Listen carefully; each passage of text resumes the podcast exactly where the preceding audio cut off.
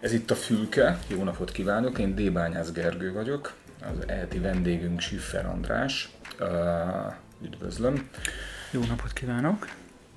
Az első és a legfontosabb kérdés talán, hogy én nekem mindig, az, mindig azon, azon törön a fejemet, hogy vajon amikor bemutatkozik, vagy bemutatkozik, a névjegykártyát adja valakinek, akkor igazán most micsoda, mennyire civil, mennyire maradt politikus, mennyire jogász, mennyire tudott elhelyezkedni, vagy megélni a saját ö, ö, régi ényéből. Mi van a névjegykártyájában? Az, hogy ügyvéd, talán azt is hozzáteszem, hogy volt országgyűlési képviselő, de ennyi. Tehát nincs itt, hogy mondjam, nincs itt semmi látnivaló, mert én 2010 előtt is ügyvéd voltam, sőt, hogy egész fontos legyek, az első ciklus alatt is elvileg praktizáltam, csak gyakorlatban nem annyira. És én végig úgy tekintettem a párt politizálásra, mint ami adott esetben egy lehetőség, de abból tudni is kell kiszállni.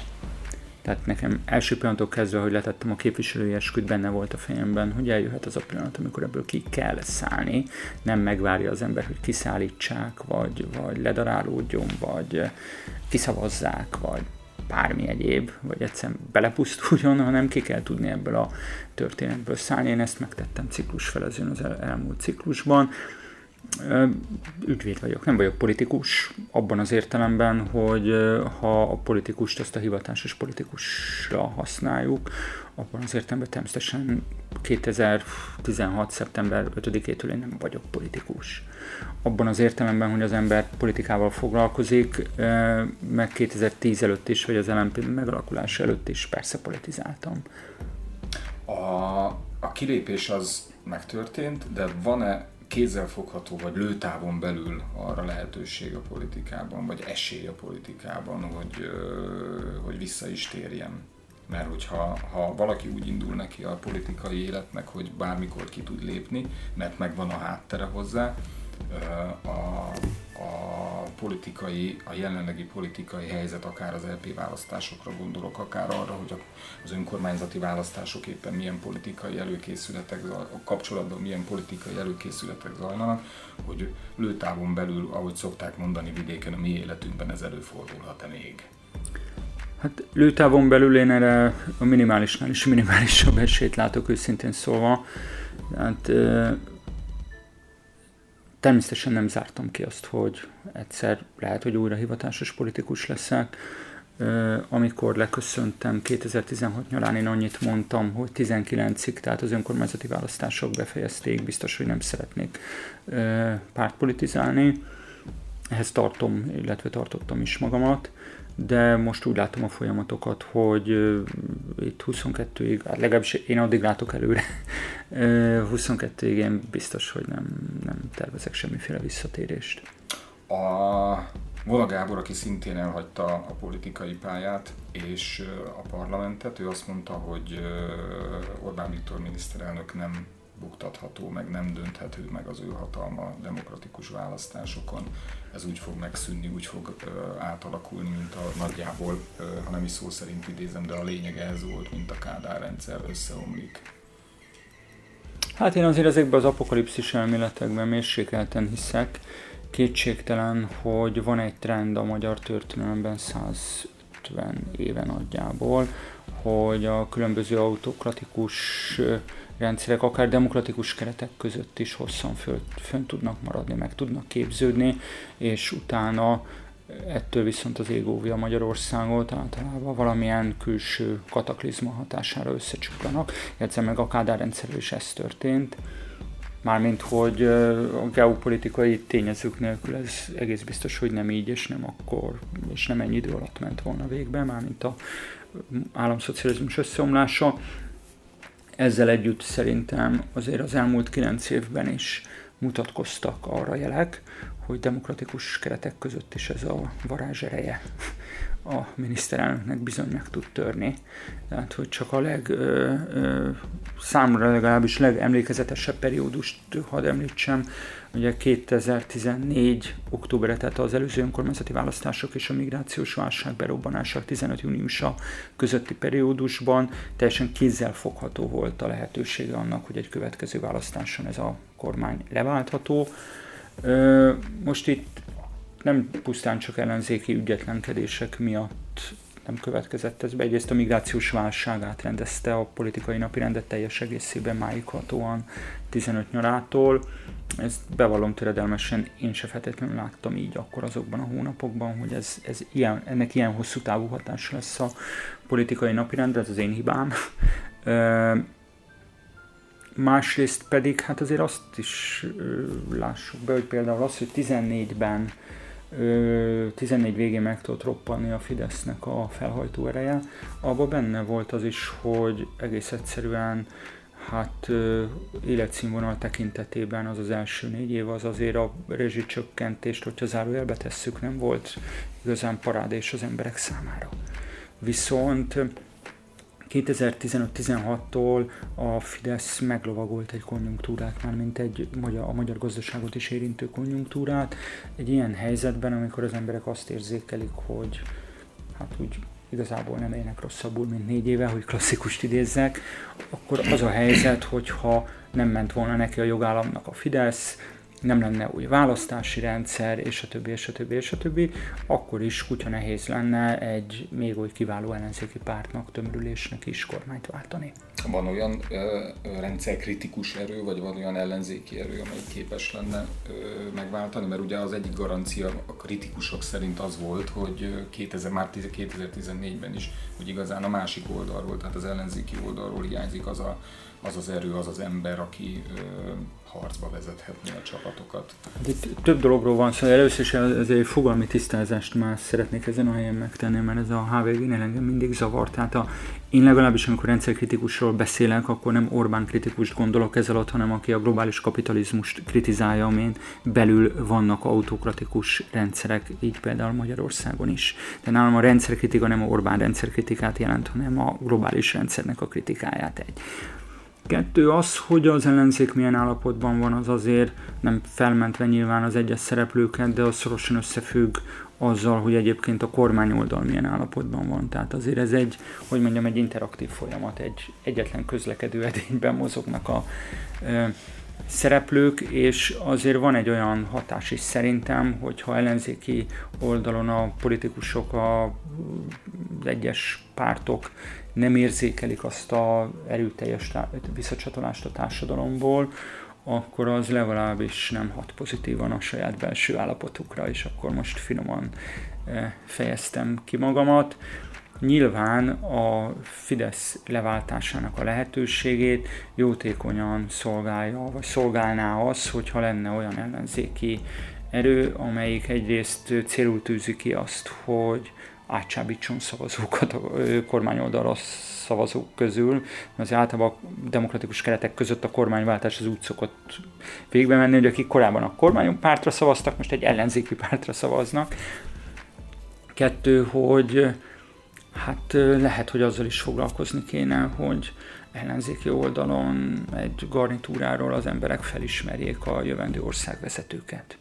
Tehát ebbe bizonyos, hogy mondjam, gesztusok, magatartások és hanghordozások nem férnek bele. Az a, a felismerés az lehet, hogy megtörtént az EP választások idején, ahogy berobbant a DK mondjuk a közvéleménykutatások szerint. Azt Bocsánat, nem is a közvéleménykutatások szerint. Az ered, nem a közvéleménykutatás, illetve egy közvéleménykutatás volt május 26-án, ez így van. Azt el kell ismerni, hogy az ellenzéki pártok közül az elmúlt egy évben a legprofessionálisabban a DK működött. Tehát rendet tudtak tartani belül, ami egy óriási érték, hogyha megnézzük az ellenzéki felhúzatalt. Centralizáltan, fegyelmezetten tudtak működni. Föl tudtak futtatni sikeresen, ha úgy tetszik, hiba nélkül egy új figurát, tehát a Gyurcsány Ferenc feleségét. Tehát ebben a tekintetben én azt gondolom, hogy a DK az elmúlt egy évben olyan teljesítményt nyújtott, amit az elmúlt kilenc évben egyik ellenzéki párt sem beleértve az LMP-t. Mármint, hogy az általán vezetett LMP-t is. Tehát ez kétségkívül a DK-nak a javára irandó. Többé-kevésbé professzionális kampányt vitt egyébként a Momentum is. Miközben a 3-2010 utáni ellenzéki pártról, az MSZP-ről, Jobbikról és az LMP-ről sajnálatos módon lerítta a választók számára, hogy gyakorlatilag már csak az egzisztenciális túlélés hajtja őket, semmi egyéb. Tehát a, a május 26 eredményben szerintem kőkeményen benne van az, hogy a DK viselkedett az elmúlt 9 évben először szinte bár az MSZP-nek azért volt egy jó periódusa, nagyjából 12 körül, 11-12 körül pont a pártszakadás után, de a DK viselkedett úgy, mint, mint ahogy egyébként egy ellenzéki kormányváltásra kész ellenzéki pártnak viselkednie kell, és még egy dolog, minden antipátiám ellenére, amit szintén el kell ismerni a DK-nál, hogy hát az a helyzet, hogy ha az ellenzéki mezőnyt összevetjük, akkor felkészültségben messze a DK-nál vannak a legkiforrottabb, és hogy mondjam, szóval a, még országvezetése a leginkább elképzelhető figurák a vezetésben. Mondom ezt minden antipátiám ellenére. A történetnek a korlátja az nyilván egyrészt személyes, tehát a volt miniszterelnök, mint brand az, hogy mondjam, egy elég kemény növekedési plafont jelent a DK felett. Egy, kettő, amit én az utóbbi időben többször is elmondtam, leírtam, hogy azért egy alapvetően liberális ö, ö, ihletettségű párt, én nem csak a Momentumot, a DK-t is ennek tartom, ezt leíró jelle és nem minősítő jelleggel mondom, annak a lehetőségei pont a gyurcsánybajnai kormányzás élménye miatt meglehetősen korlátosak Magyarországon. Tehát a Tariscsánó kormányokhoz Romániában alapvetően pozitív élmények fűződnek. A Zurinda kurzushoz, vagy Zurinda Radicsova kormányokhoz, de elsősorban a Zurinda kormányhoz széles középrétegek számára a gyarapodás élménye fűződik Szlovákiába, azzal együtt, hogy az én meglátásom szerint iszonyatos társadalmi károkat okozott.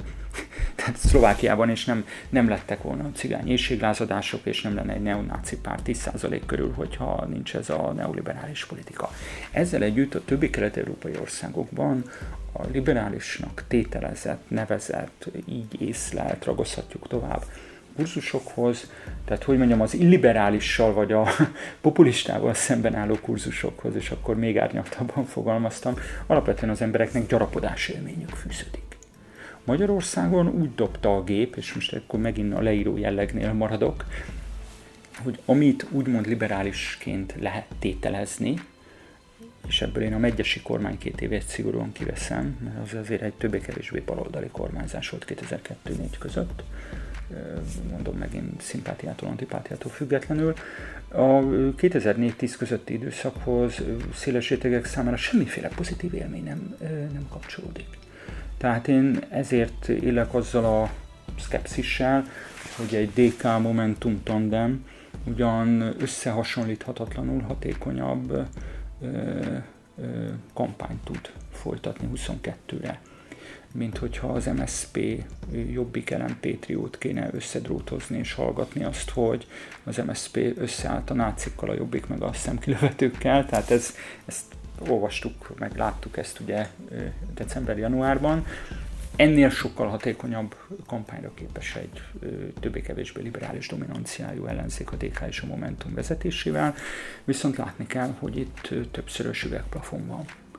De Tehát, és még egy, hogy ha már itt ennyire ö, ö, telibe dicsértem a DK-t, ne legyen már ez ennyire gyanús, ö, hogy azért a, a, a növekedés, van még egy növekedési korlát, ami nem Gyurcsány személye, meg nem a liberális kurzusok megítélése, hanem egyszerűen az a tapasztalat, hogy egy militáns ellenzéki politizálással, láss például legutóbb az Európa Parlamenti Fidesz jelölteknek a leszavazása, tehát a évtizedes szokásjogoknak a durva felrúgásával.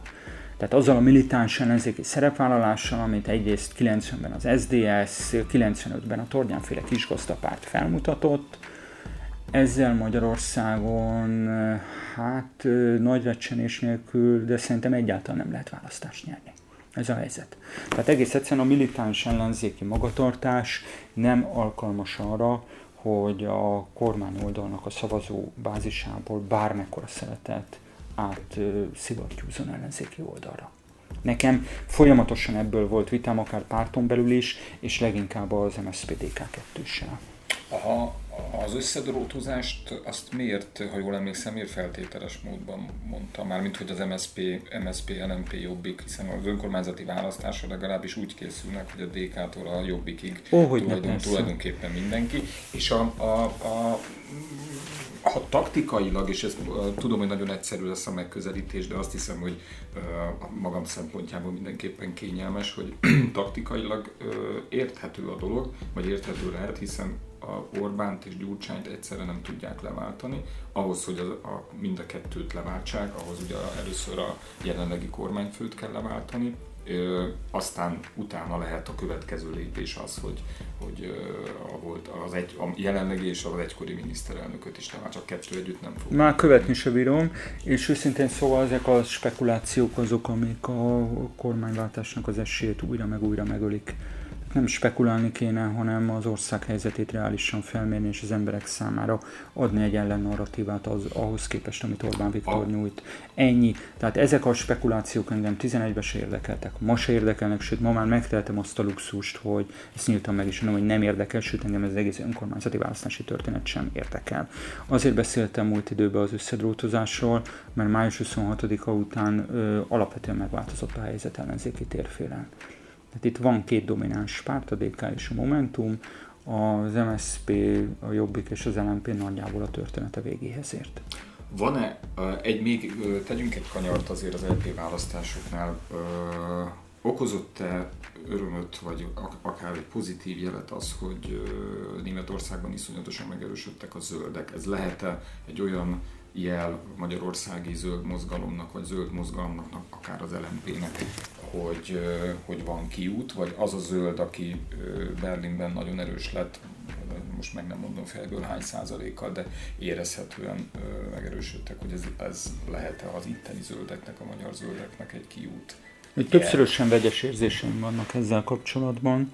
Egyrészt, amikor az LMP indult 2008-ban, én akkor is nem csak belül nyilvánosan is, amikor arról faggattak, hogy korlátosak-e a lehetőségeink azért, mert hogy hát Nyugat-Európába se tudtak áttörni a zöldek, ugye kaptuk ezt is 2008-2009-ben, minek kezdünk bele ilyenbe, vagy amikor a Fukushima hatás volt, és fölíveltek már 12-ben egyszer a zöldek Németországban, akkor ugyanezeket a kérdéseket megkaptuk, és így tovább. Én mindig azt feleltem akkoriban, hogy egészen más a nyugat-európai szituáció, mint a, mint a posztkommunista létállapot.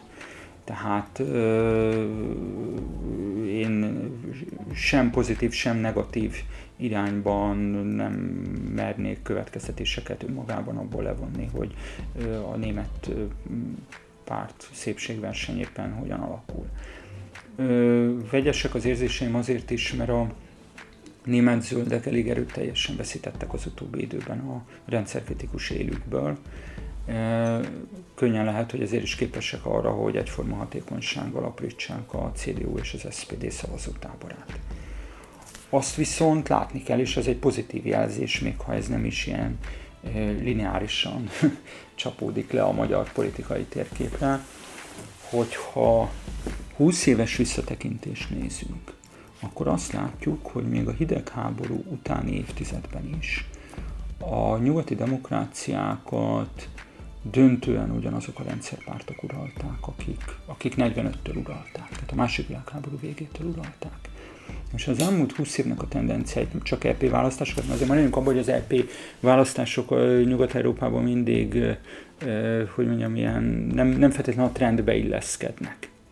De most itt lehet ünnepelgetni, hogy a hollandoknál Timmermans szék, hogy szétnyerték magukat, közben a parlamenti választáson majdnem kiestek úgy, hogy a 90-es években a holland munkáspárt volt a domináns.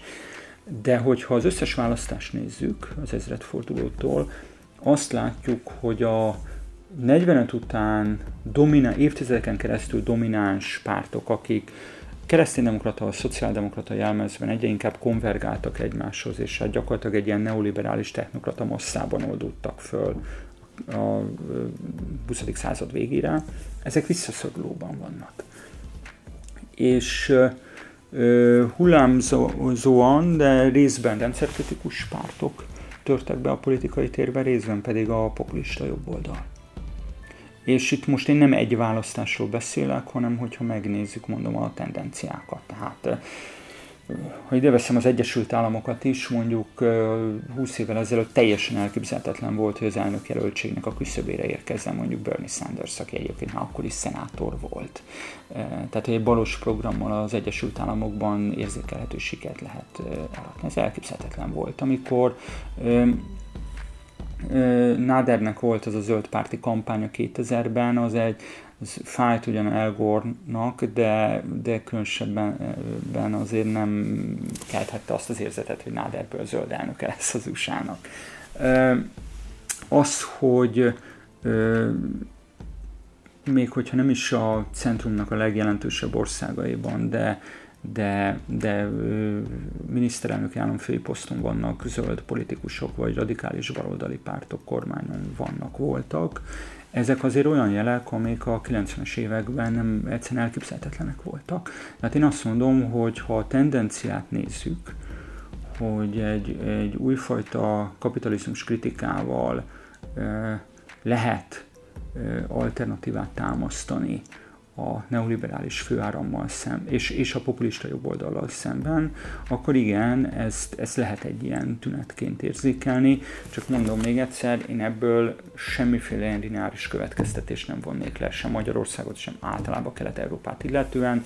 Egyébként is, hogyha Kelet-Európát nézzük, akkor azért az látszik, hogy miközben a baltiaknál a zöldek, akik egyébként ott a ottani gazda szövetséggel vannak pártunióba, és az ottani felállásban jobb középpozíciót töltenek be. Miniszterelnöki államfői posztot is betöltöttek a többször is Lettországban, Litvániában az elmúlt 10-15 évben.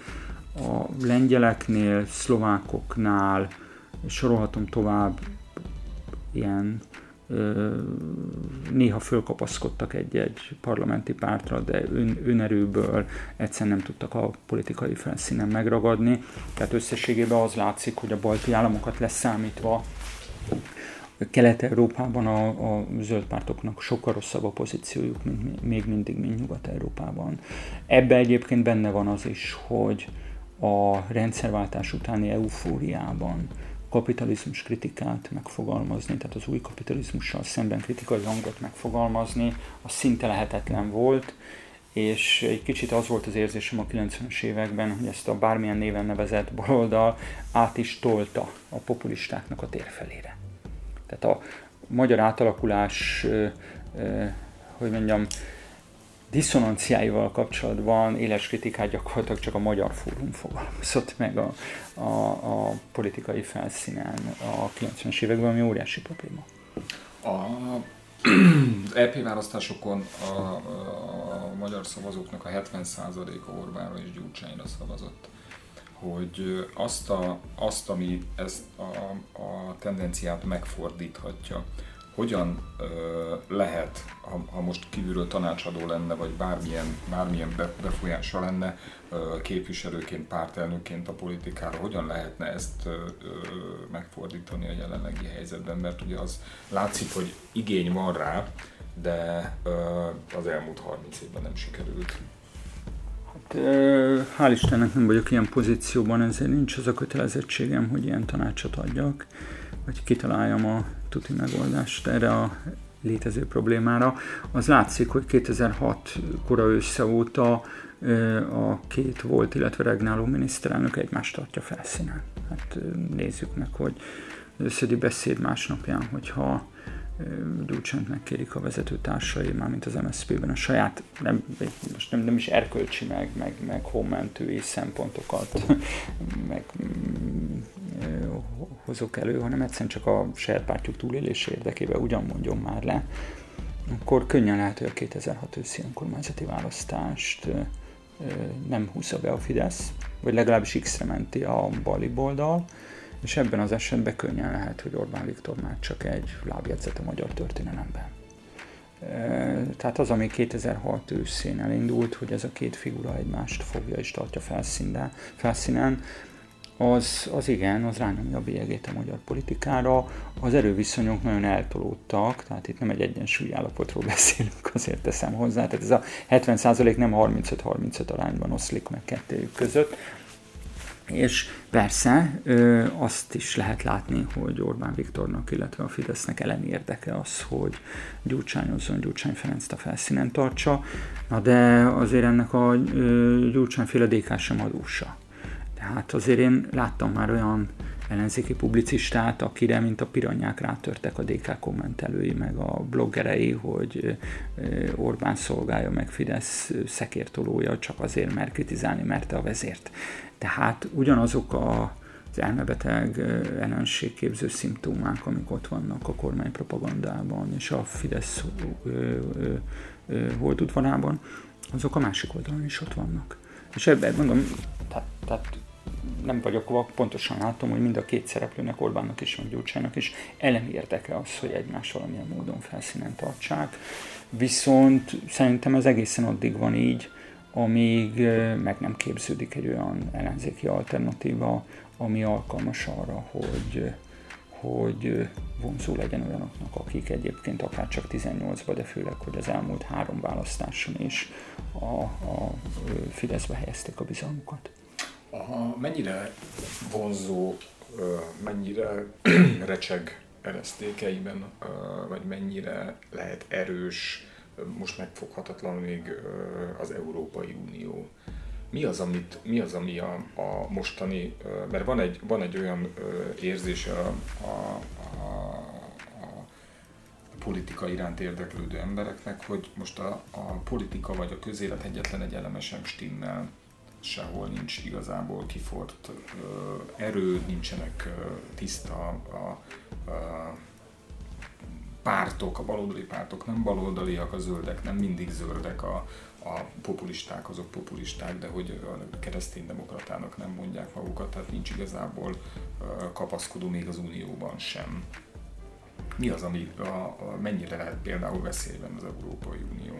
Hát itt két különböző dologról van szó. Egyrészt az Európai Unió, ezt vezető európai politikusok is elmondják számtalanszor, igazából folyamatosan válságban volt mindig. Tehát folyamatos, for, egész pontosak legyünk, folyamatos forrásban volt mindig, tehát ebben semmi különös nincsen.